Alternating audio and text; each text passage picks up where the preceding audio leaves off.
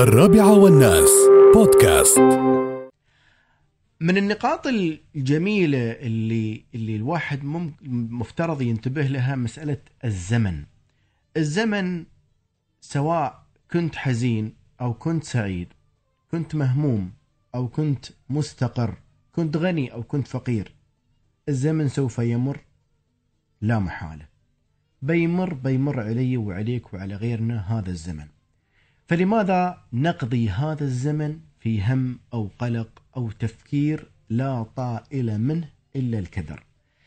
حول هذا التفكير، حول هذا الهم، حول هذا القلق إلى عمل، إلى إنجاز، إلى تطبيق فعلي في واقعك العملي.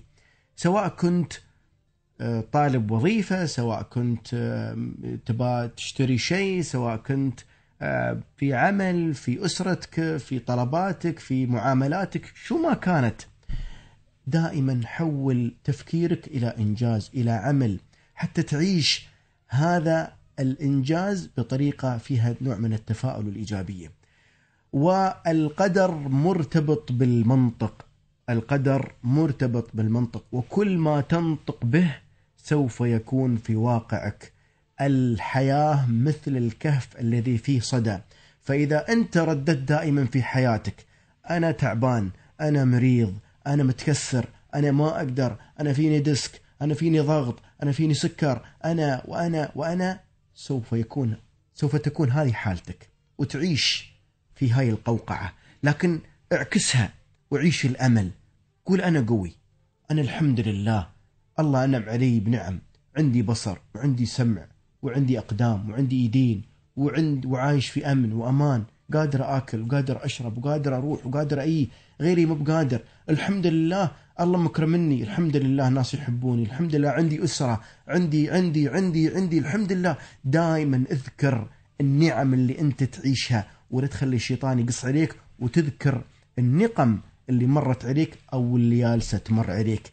عيش الواقع بتفاؤل.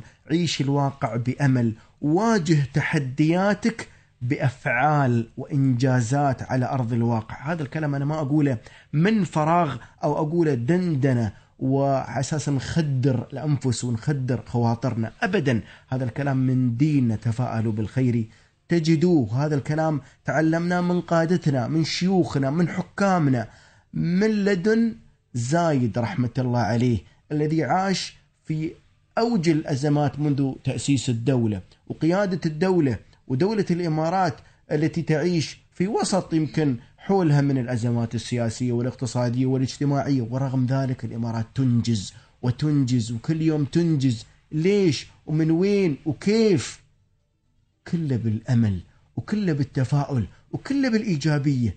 أنا وأنت وأنتي كلنا صغار وكبار نقدر نترجم هذه الحياة إلى حياة أفضل وأسعد. وترى السعادة إذا ما كانت في قلوبنا ما بتينا من برا.